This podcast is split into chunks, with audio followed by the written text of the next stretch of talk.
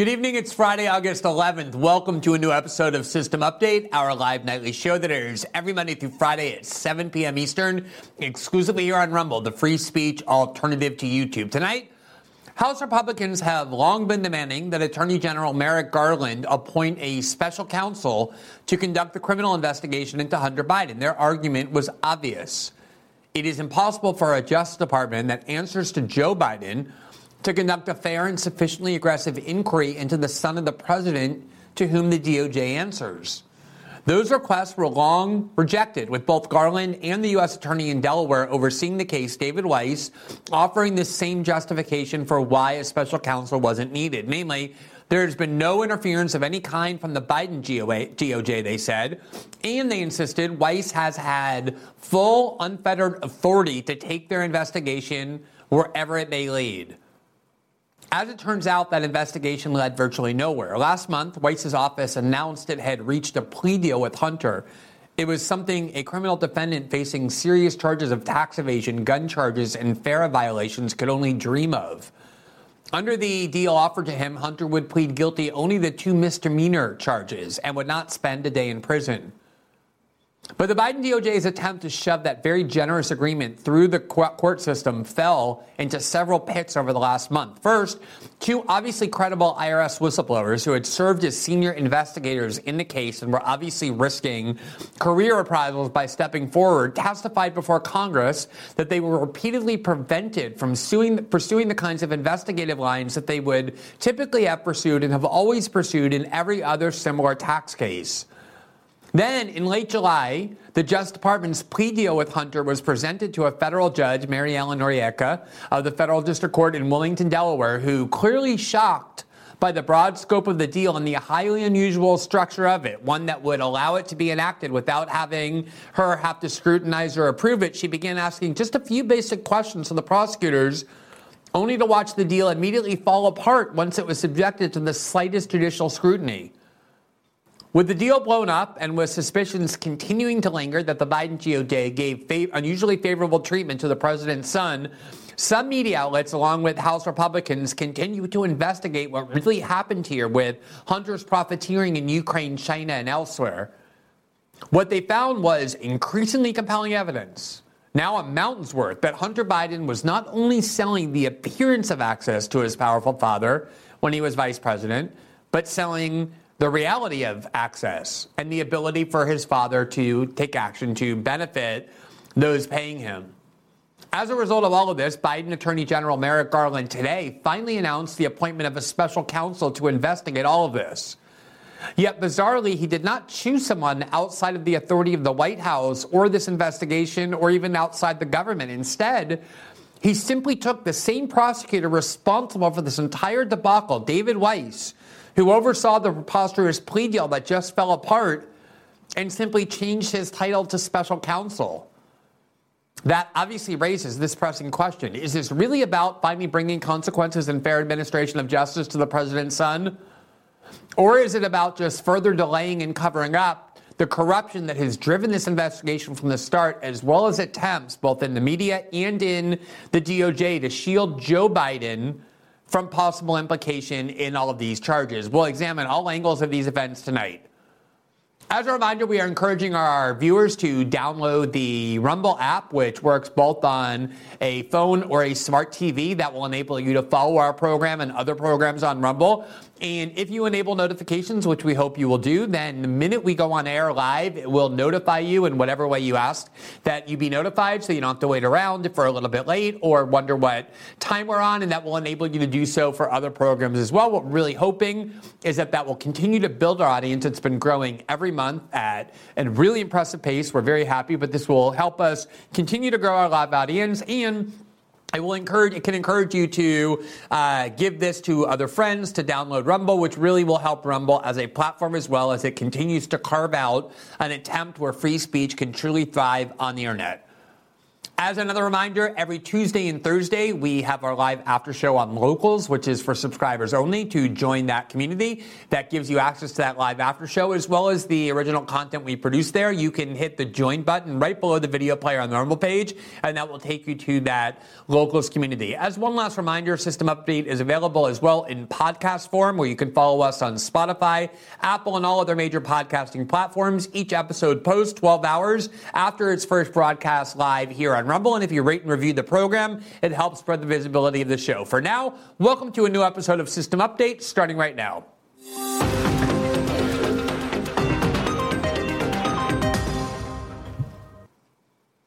It should go without saying that there is an inherent conflict of interest whenever the Justice Department is criminally investigating the son of the United States president.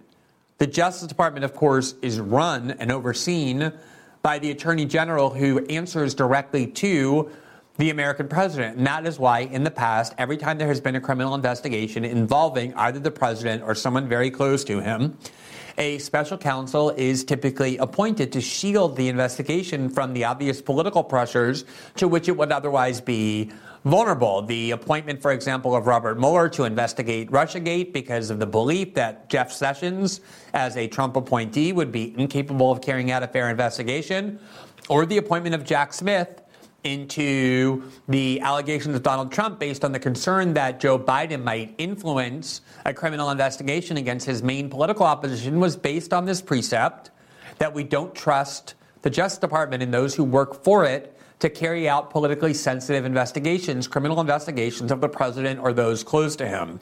All of that has been completely violated when it came to the various criminal investigations into the person Joe Biden refers to as my only surviving son, Hunter. He has long faced multiple charges, multiple suspicions of evading taxes, of failing to pay his taxes, of hiding his income, of improperly accounting for it, of lying on a gun application about his drug use, of possible violations of FARA, which is a law that requires individual American citizens to register as foreign agents if they're taking money from a foreign government to act on their behalf. That is a crime that is rarely prosecuted, or had been in Washington until it became time to put Donald Trump's associates in prison, and suddenly FARA became a very important law that people were criminally charged with when they couldn't find anything else to charge them with. And now Hunter Biden faces a similar possible prosecution.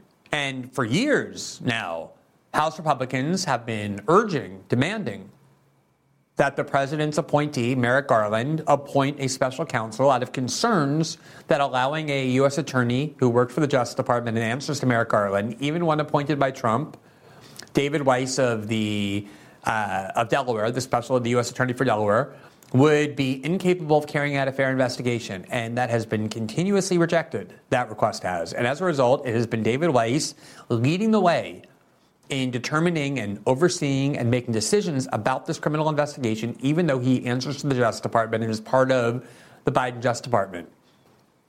All of that became a lot more suspicious when just recently two IRS whistleblowers came forward under their own name. No conceivable benefit. No one suggested they were motivated by partisan or ideological biases.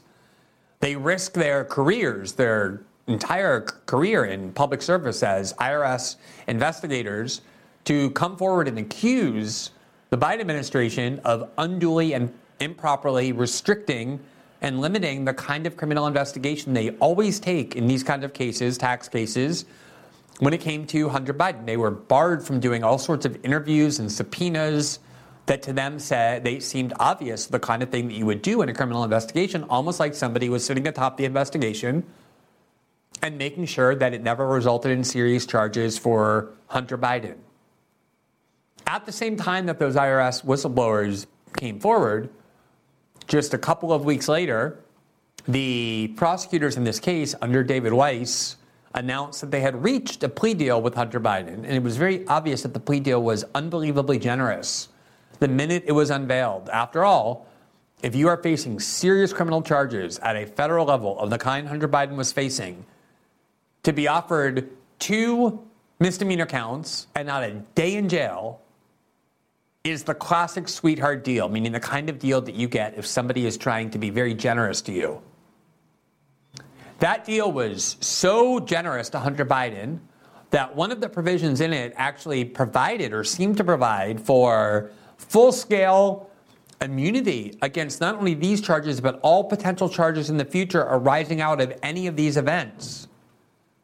And the minute this was presented to the judge, she zeroed in on that provision, which she said had not been provided to her in the papers that had been submitted to her. And she instantly began asking her, is this really what it looks like? Is this really as broad of an immunity provision as it seems? Is this really going to, for example, immunize Hunter Biden in the event that there are investigations into whether he violated FARA, which is not part of this case? It seems, if you read it, like it would. And she was shocked by how broad it was. And then suddenly these prosecutors, knowing that they're now in public, knowing that they had just been accused by credible IRS whistleblowers of corruptly limiting the investigation, seeming to protect Hunter Biden, and knowing there was a lot of media concern and concern in the Congress about how absurdly and unusually generous this agreement seemed to be, soon as they were asked by the judge using that tone of shock, are you really offering him this? They immediately stood up and denied it. And they said, of course not, Your Honor. This doesn't have anything to do with future cases. And as soon as they said that, Hunter Biden's lawyers stood up and said, what?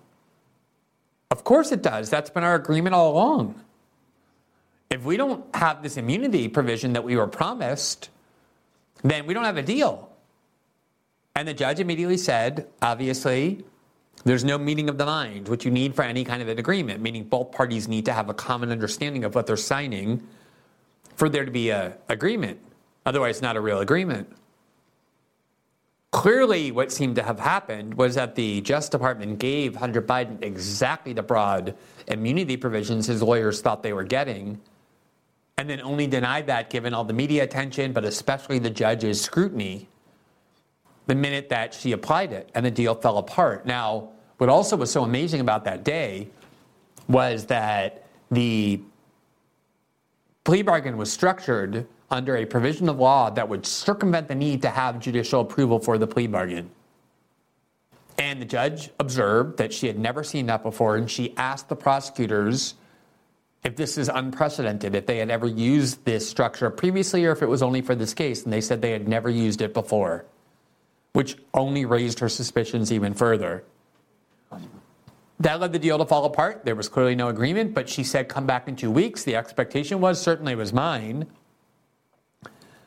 that they would work out a deal because it's in Hunter Biden's interest so much to get this deal that even if you don't get everything you wanted, you still take it. It just seems as though once some light was finally shined on what was really going on here, the prosecutors got very timid and very cautious and didn't want to give him the immunity provision his lawyer was demanding and thought they had already gotten, which they clearly had already gotten, until some judicial and media light was shined on it. Meanwhile, at the same time that this is all happening, there is now finally emerging, there has been evidence for quite some time, but in the last 3 months, there has really been an effort by the media to unearth evidence, not about what Hunter Biden did, but about what Joe Biden did. And this has always been the key deceit at the heart of this case. From the very beginning, going all the way back to the weeks before the 2020 election, when the New York Post got their hands on Hunter Biden's laptop and began reporting on the documents that were on it, as was their duty journalistically to do, there was an immediate attempt based on obvious fear about what this laptop would reveal to get it suppressed and discredited. That was when the CIA lied and had 51 former intelligence operatives, senior intelligence officials, former heads of the CIA in both parties who hate Trump, sign a letter. It was the usual gang of John Brennan and James Clapper and Michael Hayden. By the way, Michael Hayden, I once debated him in Toronto in 2013 as part of a debate about the illegal surveillance that we had revealed during the Snowden reporting of his partner, Michael Hayden's was Alan Dershowitz, who had only come out and denounced it because Alan Dershowitz disliked me, and my partner was Alexis Ohanian, the founder of Reddit, now better known as Serena Williams' husband. And I encourage you to watch that debate online because one of the things I realized while I was debating him is that Michael Hayden was the director of the NSA, the National Security Agency, on September 11th, which meant he was in charge of this gigantic spying apparatus where we had spent tens of billions of dollars every year to detect what? Terrorist plots. And it turned out that the NSA under Michael Hayden was spying on so many people, including domestic dissidents, that somehow they didn't detect this gigantic plot that was conducted over the course of many months in many different countries, including the United States, carried out by dozens of people. Imagine being the person who was the head of 9/11 or the NSA on 9/11 and knowing that forever you were marked as the person who didn't detect 9/11, even though that was your job to do so, and you'd be given this gigantic, sprawling spying apparatus. Obviously, that didn't cost him any reputation. He ended up running the CIA for George Bush and Dick Cheney after that. And now he came out as an anti-Trump fanatic, and he's beloved, of course, by liberal establishment. He's always put on CNN. So he was one of the people, John Brennan, James Clapper, that signed that letter saying, look, we don't have any evidence for this, but we believe it's like this tingling sensation in our stomachs, in our little tummies, based on all our years of developing expertise in spycraft, that this is probably a Russian operation, a Russian disinformation operation. And then Politico took that, because Natasha Bertrand, the ultimate servant of the security state, was given that first, and she published that article, the headline of which was, "Intelligence Agents Say This Is Russian Disinformation." The headline was a lie. They didn't actually say it. They said, we don't know, we have no evidence, we think it might be, and they turned that into, this is Russian disinformation, and from there, every media outlet in the world repeated over and over with no evidence, and it turned out to be totally untrue, that the Hunter Biden laptop was disinformation, and then Twitter and Facebook, based on those lies, censored the stories before the election. Twitter banned it outright. Facebook algorithmically suppressed it. To this day, if you mention that fact and the fact of the Hunter Biden laptop and what it ended up revealing, liberals are trained to say, even though they have no idea what they're talking about, but their media has trained them to say things like, oh, well, I'm glad I didn't vote for Hunter Biden then. Or, oh, well, I guess we shouldn't vote for Hunter Biden in the future. This snide little comment that's designed to say that whatever is true about the Hunter Biden investigation makes no difference because it has nothing to do with the actions of his father. That is the propagandistic reflex they embedded in the heads of most followers of the Democratic Party and American liberals. They say that to this very day, and even in light of all this evidence. Back then, of course, they were convinced that it was Russian disinformation. They supported the suppressing of the story. They cheered it. They claimed it was a lie. And there was all this evidence that emerged before the election proving that laptop was true. The documents on the laptop were authentic. A person named Tony Bobulinski was a longtime partner of Hunter Biden. He came forward. He said, here's my telephone. Here are the emails I got in real time. They match word for word what's in the archive. The kind of dispositive proof you look for as a journalist when you're trying to verify large archives. If you know any liberal in your life, any person who pledges allegiance to the Democratic Party, go ask them, do you know who Tony Bobulinski is? And I promise you they'll have no idea. Because their media trained them to laugh at the name Tony Bobulinski. It's a funny name, Tony Bobulinski. And it kind of was supposed to represent this right-wing obsession with trivial things like Benghazi that they're trained to laugh at. And under their noses, there was all this evidence that the laptop was authentic. But the question then becomes, if the laptop really had no incriminating evidence about Joe Biden, why did all these centers of power go to such lengths to try and discredit it and get it censored based on lies that came from the CIA and the corporate media? And the answer, obviously, was because this laptop had a lot of incriminating evidence about Joe Biden, and it still does. From the beginning, the first story the New York Post published, which was about Hunter Biden's profiteering in Ukraine, had evidence that he was able to get Joe Biden to meet with members of Burisma as a result of getting those payments. Why would Burisma pay Hunter Biden $80,000 a month if he wasn't able to offer anything in real value in terms of access to his father, of course his father would make himself available, at least enough for Hunter Biden to continue to persuade Burisma that that money was worth paying. And then in China, the New York Post published a deal memo that referred to 10% of the profits of the deal for the big guy. And Hunter Biden's business partners, including Tony Bobulinski, testified that that was absolutely reserved for Joe Biden, that that was how Hunter Biden referred to him and other people referred to him as the big guy to avoid mentioning his name.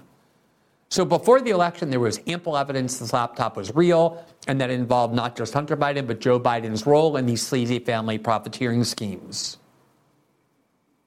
And yet only conservatives know this. Democrats, liberals, leftists, they have no idea this any of this happened because the media outlets that they have been trained to listen to have told them this is untrue or just ignored the evidence altogether.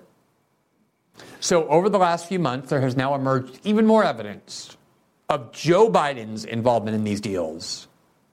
After spending 2 straight years screaming at any member of the media who asked, first accusing them of promoting Russian disinformation, but then when that was proven false, yelling at them and saying, I've never once talked to my son about any business deals. It turns out that Devin Archer says he was in contact with Devin Archer. He knew about the deals that he was pursuing with Hunter Biden, that Joe Biden got put on the phone many times to speak with Hunter Biden's business associates, including at Burisma. And unless you believe that Joe Biden got on the phone to talk about the weather, or that somehow, even though there's all this evidence of Joe Biden's involvement in and knowledge of these deals, he never once talked to Hunter Biden about it, unless you're naive to believe that, the evidence of Joe Biden's involvement, or at least knowledge of these deals, is extremely clear, which at the very least means he's been lying for these 2 years when he keeps adamantly insisting that he never talked to Hunter Biden. And the White House knows this too. Under Jen Psaki, under Karine Jean-Pierre, they have been angrily denying this. We've told you before, Joe Biden never once spoke with Hunter Biden about his international business deals, and now they've completely changed the denial. And now they say, we have told you before, Joe Biden was never in business with Hunter Biden. Completely backtracking on the denial while pretending they haven't. And if we had a functioning media, they would point that out. But of course we don't, so most people don't know this is true. All of this pressure finally led Merrick Garland today to abandon his longstanding position that his special counsel was unnecessary, that David Weiss had all the authority he needed as U.S. attorney. And out of nowhere, Merrick Garland announced today that he was appointing a special counsel. Here is the written order that came today. It's titled Appointment of David C. Weiss as Special Counsel. And it comes from Merrick Garland, who also in a press conference announced this. We'll show that to you in a second. And the text of the document reads, quote, in 2019, United States Attorney David C. Weiss, along with federal law enforcement partners, began investigating allegations of certain criminal conduct by, among others, Robert Hunter Biden. That investigation includes the investigation and prosecution referenced and described in United States versus Robert Hunter Biden. And there you see the criminal case pending in the District of Delaware. By virtue of the authority vested in the Attorney General, including 28 U.S.C. 509, 10, 15, and 533, in order to discharge my responsibility to provide supervision and management of the Department of Justice and to ensure a full and thorough investigation of certain matters, I hereby order as follows. A. David C. Weiss, United States Attorney for the District of Delaware, is appointed to serve as special counsel for the Department of Justice. B, the special counsel is authorized to conduct the ongoing investigation described above, as well as any matters that arose from that investigation or may arise from the special counsel's investigation or that are within the scope of 28 CFR 600.4. A, the special counsel is authorized to prosecute federal crimes in any federal jurisdiction, any federal judicial district arising from investigations of these matters. And then finally, sections 604 to 10 of Title 28 are applicable to the special counsel. Now, nothing in this document explains why suddenly Merrick Garland's firmly held insistence for years that there was no special counsel necessary has suddenly changed. Nor is there any discussion of why, instead of doing what normally is done with special counsels, which is going and finding somebody unrelated to the investigation, even somebody outside the government, or outside the auspices of the Justice Department at least. He just took the investigator who has been working on this case for years, a great controversy, whose deal just fell apart upon the minimal amount of judicial scrutiny, who's been accused by whistleblowers of corruptly interfering in the investigation to limit their work. Why they poked that person and made them special counsel. Of course, that's not going to alleviate or appease any of the concerns. It's going to exacerbate them, as it should. Here's Merrick Garland in a video explaining his, or at least announcing his decision. With the Department of Justice regulations governing such matters. In keeping with those regulations, I have today notified the designated members of each House of Congress of the appointment. In February 2018, after being nominated by the former president and confirmed by the Senate, Mr. Weiss was sworn in as the United States Attorney for the District of Delaware. Mr. Weiss had been a career prosecutor, having served previously in the office for more than a decade. Beginning in 2019, Mr. Weiss, in his capacity as U.S. Attorney and along with federal law enforcement partners, began investigating allegations of certain criminal conduct by, among others, Robert Hunter Biden. That investigation has been recently referenced in federal criminal proceedings in the District of Delaware, and as noted in those proceedings and other public statements by Mr. Weiss's office, that investigation remains ongoing. In February 2021, U.S. Attorney Weiss was asked to remain as U.S. Attorney for the District of Delaware and, in that capacity, to continue to lead the investigation.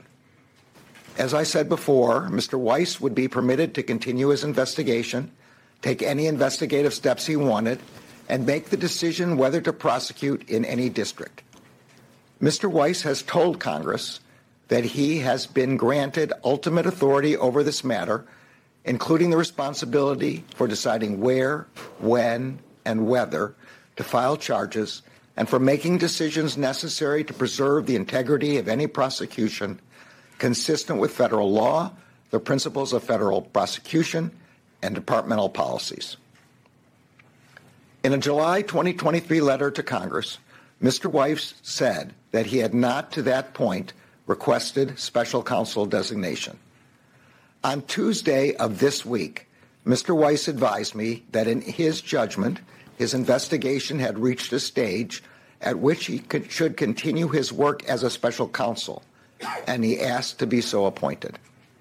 Upon considering his request, as well as the extraordinary circumstances relating to this matter, I have concluded that it is in the public interest to appoint him as special counsel. This appointment confirms my commitment to provide Mr. Weiss all the resources he requests. It also reaffirms that Mr. Weiss has the authority he needs to conduct a thorough investigation and to continue to take the steps he deems appropriate independently, based only on the facts and the law. Mr. Weiss will also continue to serve as U.S. Attorney for the District of Delaware. As special counsel, he will continue to have the authority and responsibility that he has previously exercised to oversee the investigation and decide where, when, and whether to file charges. Now, you'll notice what is very conspicuously absent from this statement, an explanation about what powers David Weiss previously had been lacking that he will now have as a result of being made special counsel. And the reason for that is there's no way to justify that consistent with things they've been saying forever. They've been saying for the last several years that David Weiss has all the power and authority and resources he needs to conduct a fair investigation of Hunter Biden. Then why is it that he requested suddenly to be made special counsel? What will that change? What does that give him he didn't previously have?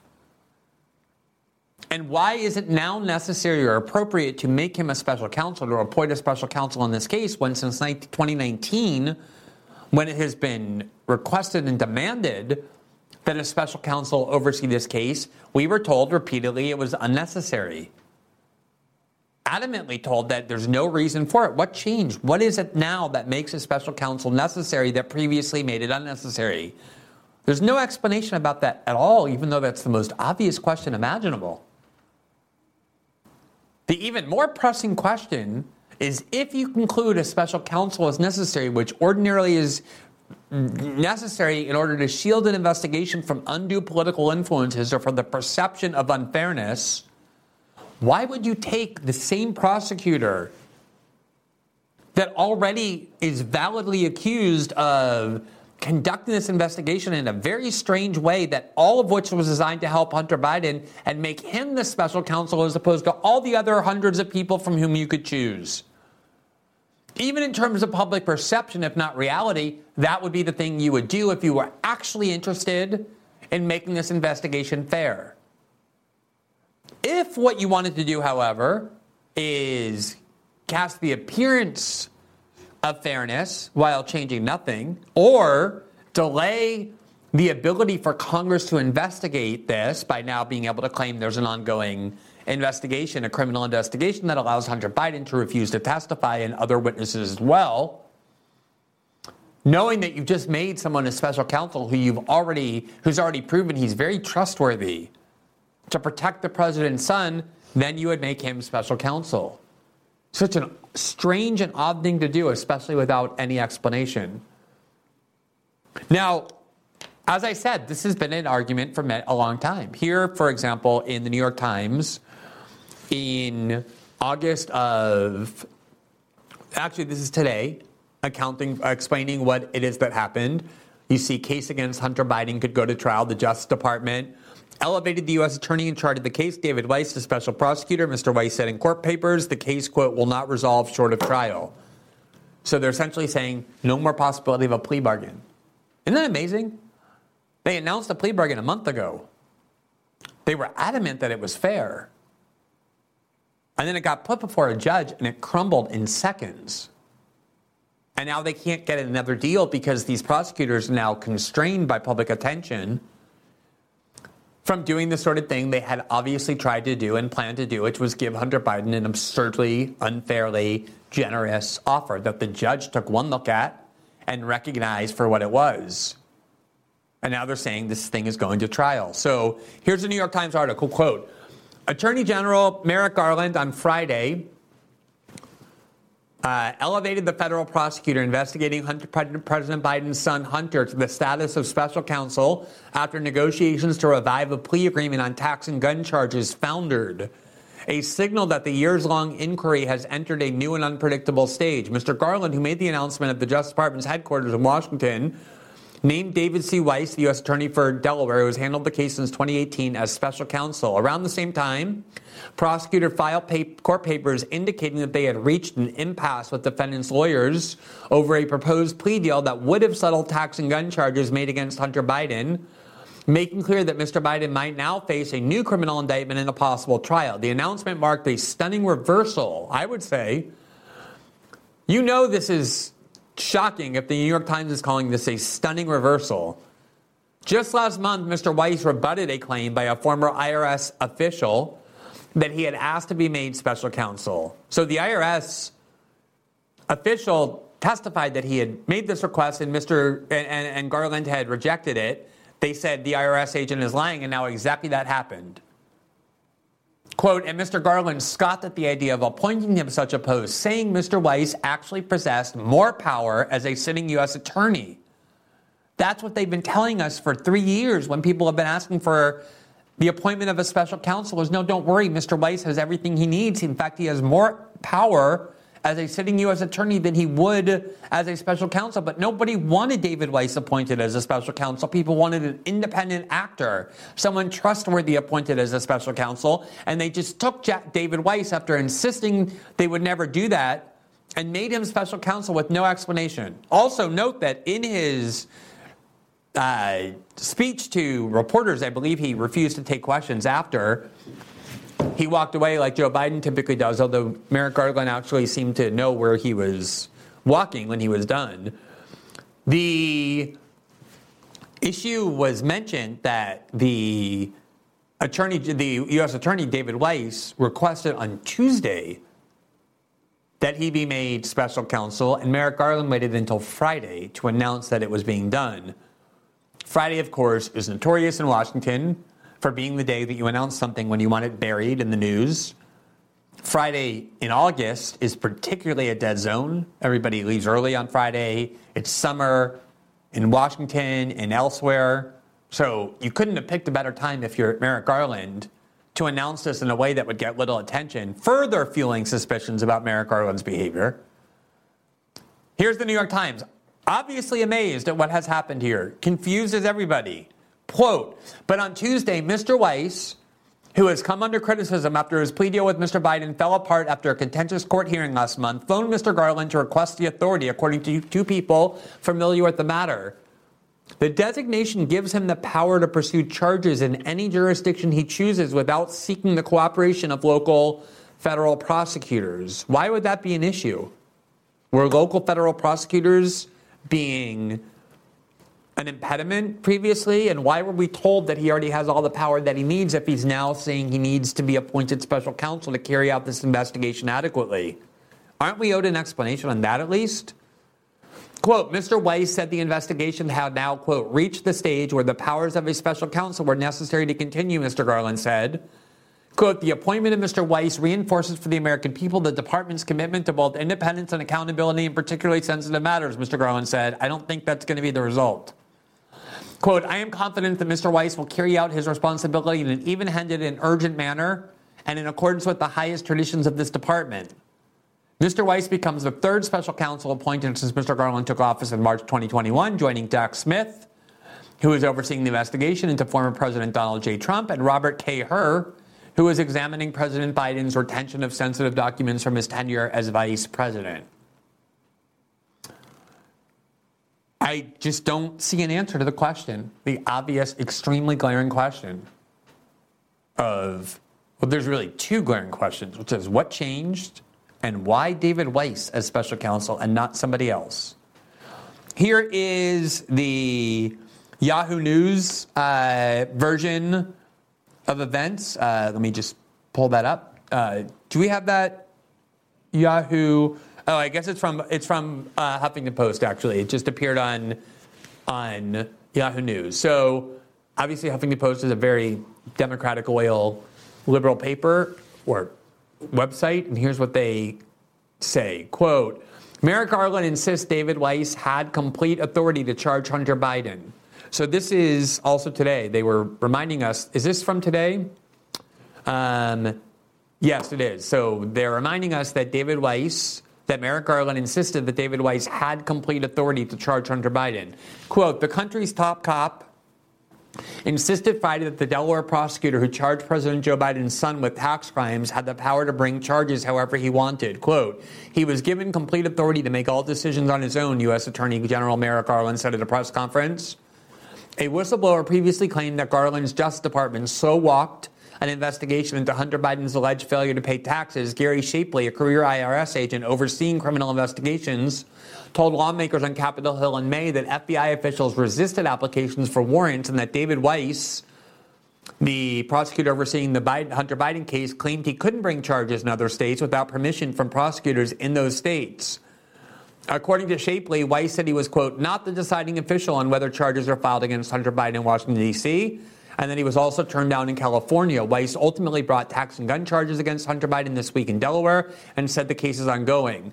The president's son agreed to plead guilty to 2 misdemeanors for the tax charges and to enter a pretrial diversion program to avoid a federal gun charge. I think we have this date wrong. What? Yeah, so the date of this is not August 11. The date is June 23rd. And so just to reset the context, this is the Huffington Post trying to rebut the claims of the IRS whistleblower. The IRS whistleblower said they were blocked continuously. They required the permission of local prosecutors to investigate that they were blocked from getting. And that was the Huffington Post trying to say, if we put the headline back on top, Merrick Garland insists David Weiss had complete authority to charge Hunter Biden. That was Merrick Garland denying the allegations of the IRS whistleblower by saying David Weiss was free to do everything he wanted. And yet now he's saying David Weiss insisted on being appointed special counsel, and he agreed to do that because that will give David Weiss all the power he needs, including not having to consult with local prosecutors, which was exactly what the IRS whistleblower said was one of the things impeding the investigation from proceeding. And it turns out, as I guess, that seems to be true. Now, Catherine Herridge is one of the few people who ever sound an off-key note within corporate media. She used to work at Fox News. She now works at CBS News. And I find some of her suggestions and speculation about the real motive for Merrick Garland to do what he did today to be very insightful.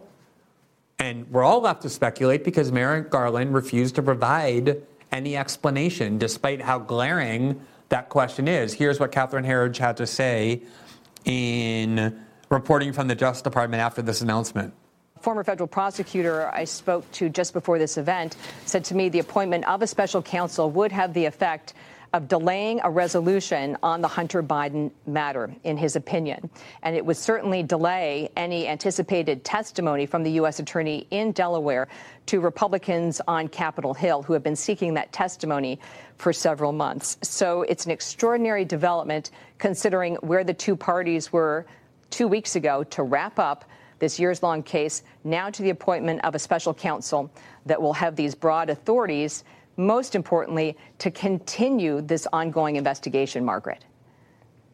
Catherine, and it really is interesting, given that it was June 7th, the U.S. attorney said he had ultimate authority, and then again had said that to Congress that he felt he had that, and now this Tuesday says, I need some independence to go further into this investigation. I mean, it is amazing, even these people in corporate news, not just Catherine Herridge, in which I expect it from her, but even that anchor on CBS News understands that none of this makes sense and that it contradicts everything they've been saying. And when announcing it happened, Merrick Garland didn't even try and pretend he was addressing that obvious concern. She's like, you've been telling us for 3 years he had all the authority that he needed. Why now are you saying he has to be special counsel? It contradicts everything they've been saying, and it gives complete credence to the allegations of the IRS whistleblower about the various ways in which his authority has been constrained, which they all came forward to deny. Except believing them is the only possible explanation for why this decision could have been made. House Republicans were predictably cynical about this move, not just refusing to believe that it would give them what they want. Remember, they had been asking for a special counsel for a long time. They certainly weren't asking for it to be a person who just got proved to offer Hunter Biden a plea deal that fell apart. They did want David Weiss to have more power at some point early on and be appointed special counsel. But obviously that was well before he got caught offering a plea deal to Hunter Biden that was laughable on his face, to the point that the judge just kind of scoffed it out of court. Here is the statement about today's events from Congressman James Comer, who is the head of the Oversight Committee, who, as I've said, I think has been doing a good job, as have House Republicans in general, of conducting the oversight part of their functions, meaning bringing a lot of this evidence to light.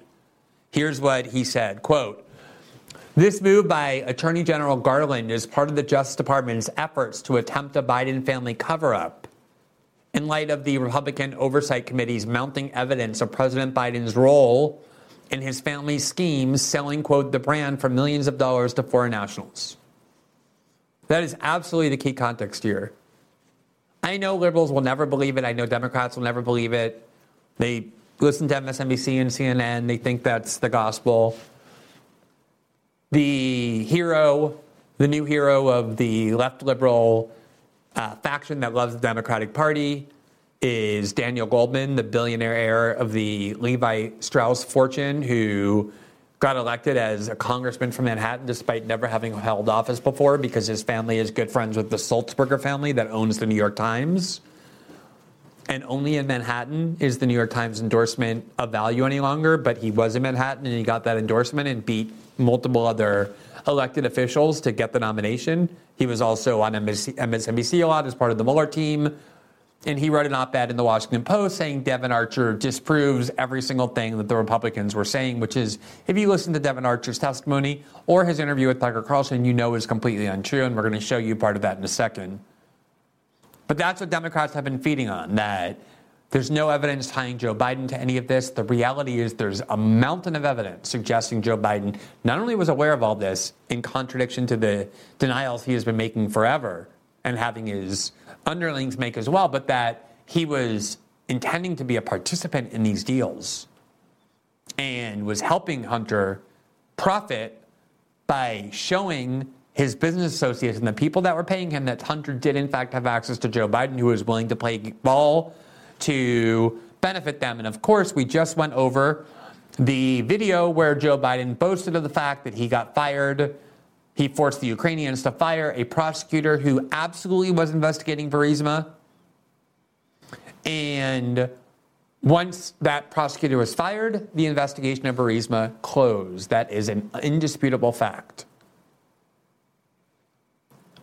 Now, we have a few more things to show you that we think are of crucial value in understanding what happened, and we're going to be right back quickly after this brief announcement to help our show pay for itself. We'll be right back.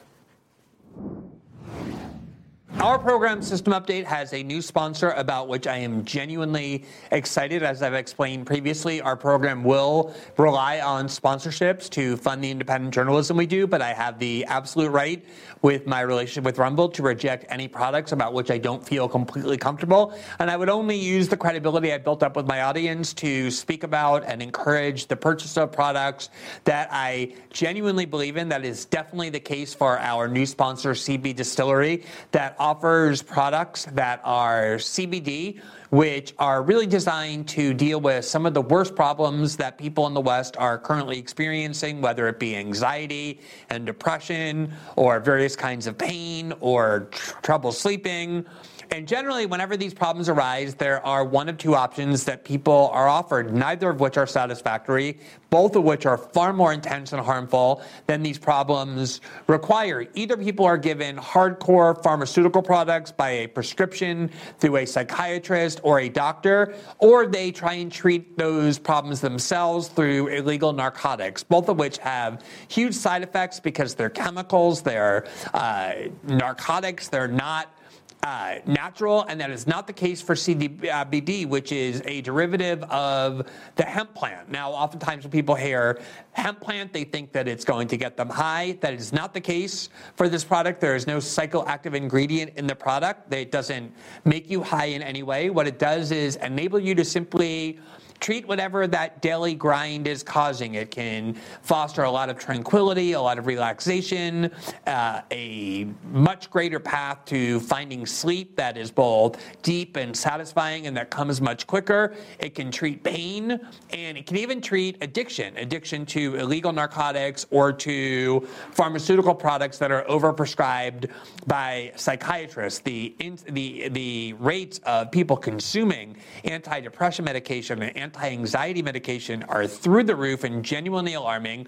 And I know personally I've always looked for ways to evade that sort of trap of this offer of here are pharmaceutical products, here are illegal drugs that might help in the first instance but cause way more problems than they ever end up solving. CBD is something that I have tried personally, a lot of my friends have, and the response has been overwhelmingly positive precisely because it's organic and natural. And as part of their sponsorship with our program, they have made available a truly great deal, which is that right now, every product that they offer, the range of very carefully formulated CBD products for anxiety, for stress, for pain, for whatever else, you will get 20% off on everything that you purchase if you simply use the code GLENN, G-L-E-N-N. So I really hope you will go to cbdistillery.com. Obviously, patronizing our sponsors helps our program, helps the journalism we do. But in this case, I really believe it will elevate your quality of life. It will enable you to avoid far heavier and more burdensome solutions. The reality of Western life is at some point we all confront difficulties with things like anxiety and depression and trouble sleeping and chronic pain. These are all things built into the way in which we're living our lives. And the only real solutions, I think, are organic and natural ones like the ones offered by CB Distillery. So I really hope you will go to that website, take advantage of this opportunity that they have given to our to the people who patronized their product by who are viewers of our show. I am very confident that you will feel very positive about the results and the outcomes, which is why I'm genuinely excited to welcome this new sponsor and to encourage you to check out their products.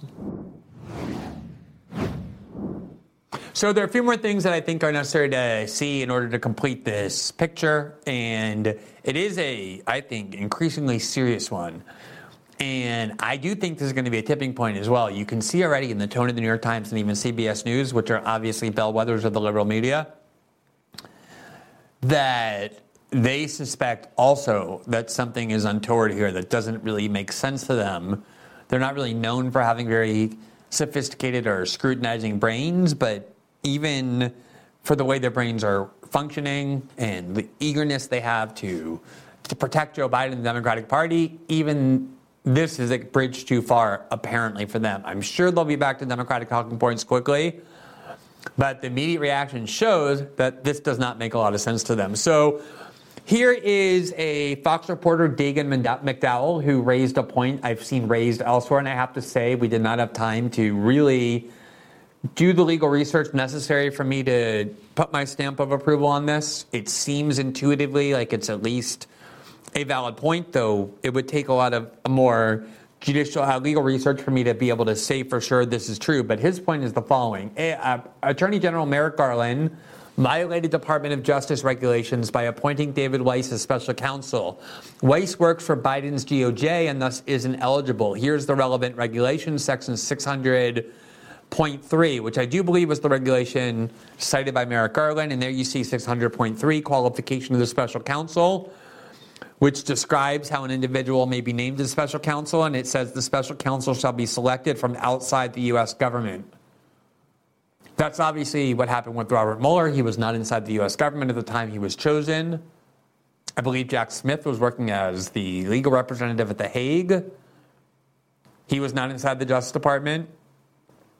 I do believe there have been cases before where special counsel has been somebody inside the government, so that's why I'm reluctant to endorse this without doing the necessary research, but certainly it's just the normal course of action, because the whole point is you want to immunize the person in charge of the investigation from pressure from the government, and you can't do that if they work for the government. Only if you bring them on from outside. I've never seen before, I don't think, not that I can remember, somebody who was already investigating a case, the attorney general deciding they need a special counsel, and then just taking that person who already works in the Justice Department and making them special counsel.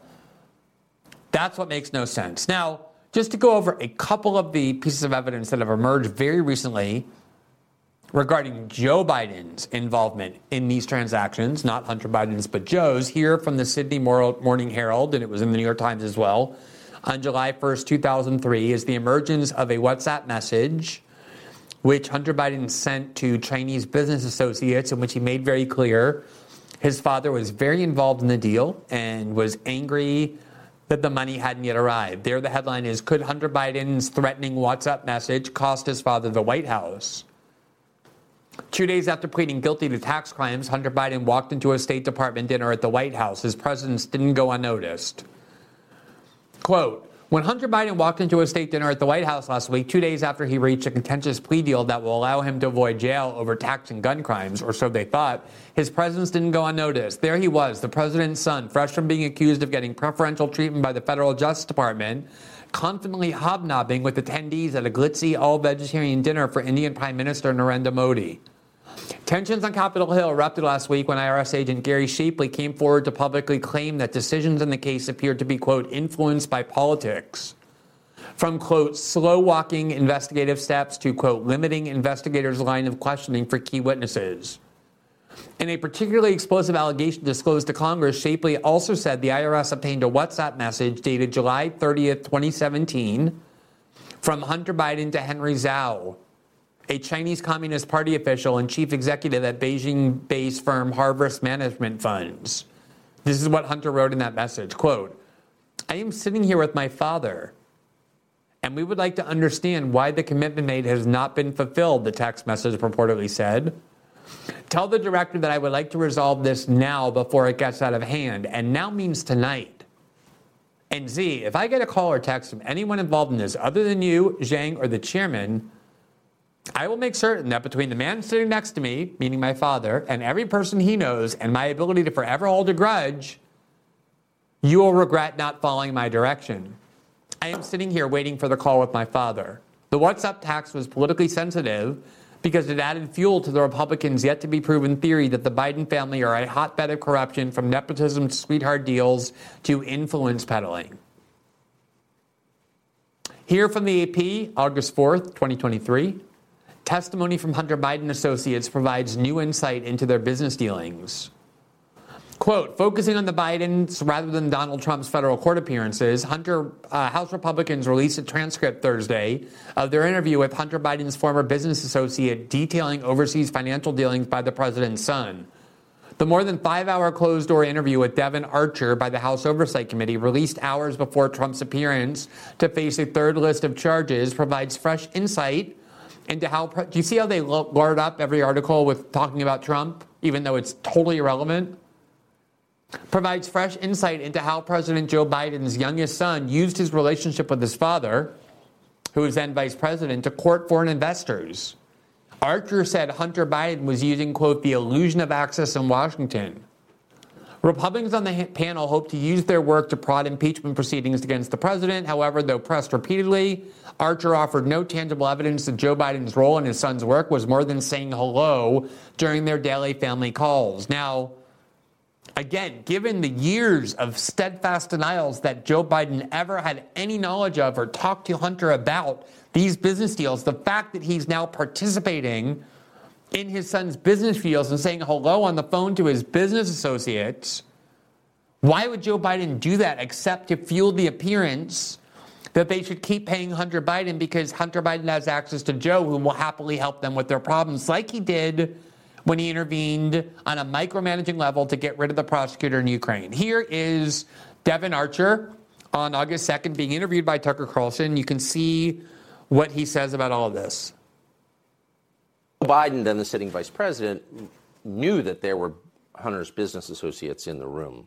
Yeah, I think I can definitively say at particular dinners or meetings, he knew there were business associates, and he, you know, we, or if I was there, I was a business associate too. Yeah. So I think, or if, you know, any of the other colleagues from the D.C. office or the New York office were there. So, yeah, at times there were. From the, you know, to be, you know, completely clear on the calls, I don't know if it was an orchestrated call in or not. It certainly was powerful, though, because, you know, if you're sitting with a foreign business person and you hear the vice president's voice, that's prizing up. I mean, that's pretty impactful. Yeah, it's pretty impactful. It's obviously something Joe Biden understood. He didn't just get on the phone for fun. He didn't think he was talking to his kid's friends. His kid's not 12. He's somebody desperately in need of money, making a ton of money. Coincidentally, in the country that Joe Biden is running for the Obama administration, which is Ukraine, pursuing profit deals in China, where Joe Biden has enormous influence, both as a former vice president and as someone likely or possibly going to be the future president, someone you would, of course, want to curry favor with through business transactions and deals and money. So this whole thing they trained liberals to say before the 2020 election, and since, Hunter Biden's irrelevant, he's not on the ballot, who cares if Hunter Biden's corrupt? The evidence is now overwhelmingly clear that Joe Biden had at least the kind of knowledge he spent years falsely denying. And I go back to that laptop. For all the claims that it has nothing incriminating on it, there certainly were a lot of very powerful people desperate to discredit it and suppress it before the election, something it's very strange to do if it has nothing incriminating on it about Joe Biden. And whatever else is true, we now have these developments in Washington so bizarre that even the members of the corporate media can't defend it without admitting they're confused. That Joe Biden's personal appointee, Merrick Garland, finally has appointed a special counsel to investigate Hunter Biden in a move that makes absolutely no sense, absent a desire to further delay these proceedings, to give David Weiss an excuse not to testify, to ensure that it prolongs through at least the election, and continue to stymie and stifle the attempt to find out the real truth here. They're trying to make it seem like they're finally going to go after Hunter Biden in a real way. And if you're Joe Biden, I kind of wonder, I was just thinking to myself about this when we had the break. Maybe if you really love your son as much as you say, maybe you would say, you know what, it's not worth it to keep pursuing this re-election. I can retire, because if I don't, they're going to come after my son and put him in prison. But Joe Biden is somebody who's been around Washington since he's 29. He's been in politics his whole life. He's been a senator. He's ran for president multiple times. He's desperate and hungry for power. He's not going to do that. But it has the appearance by design of making you convinced that they're finally going to take action and shield this investigation, although on its face it makes no sense. They can't provide an explanation for this bizarre behavior of spending years denying that a special counsel was needed, only to now appoint one, and more bizarrely still, picking the person under the cloud of suspicion. It's not going to assuage suspicions, it's going to raise them further, and it should, because what we know for certain is that the person who was just made special counsel is the same person who gave Hunter Biden a bizarre, unprecedented, and insanely generous deal that crumbled as soon as it got the light of day. That is the last person who would be special counsel if your goal were actually to make the investigation fair, but he's the first person you would pick if your goal were the opposite.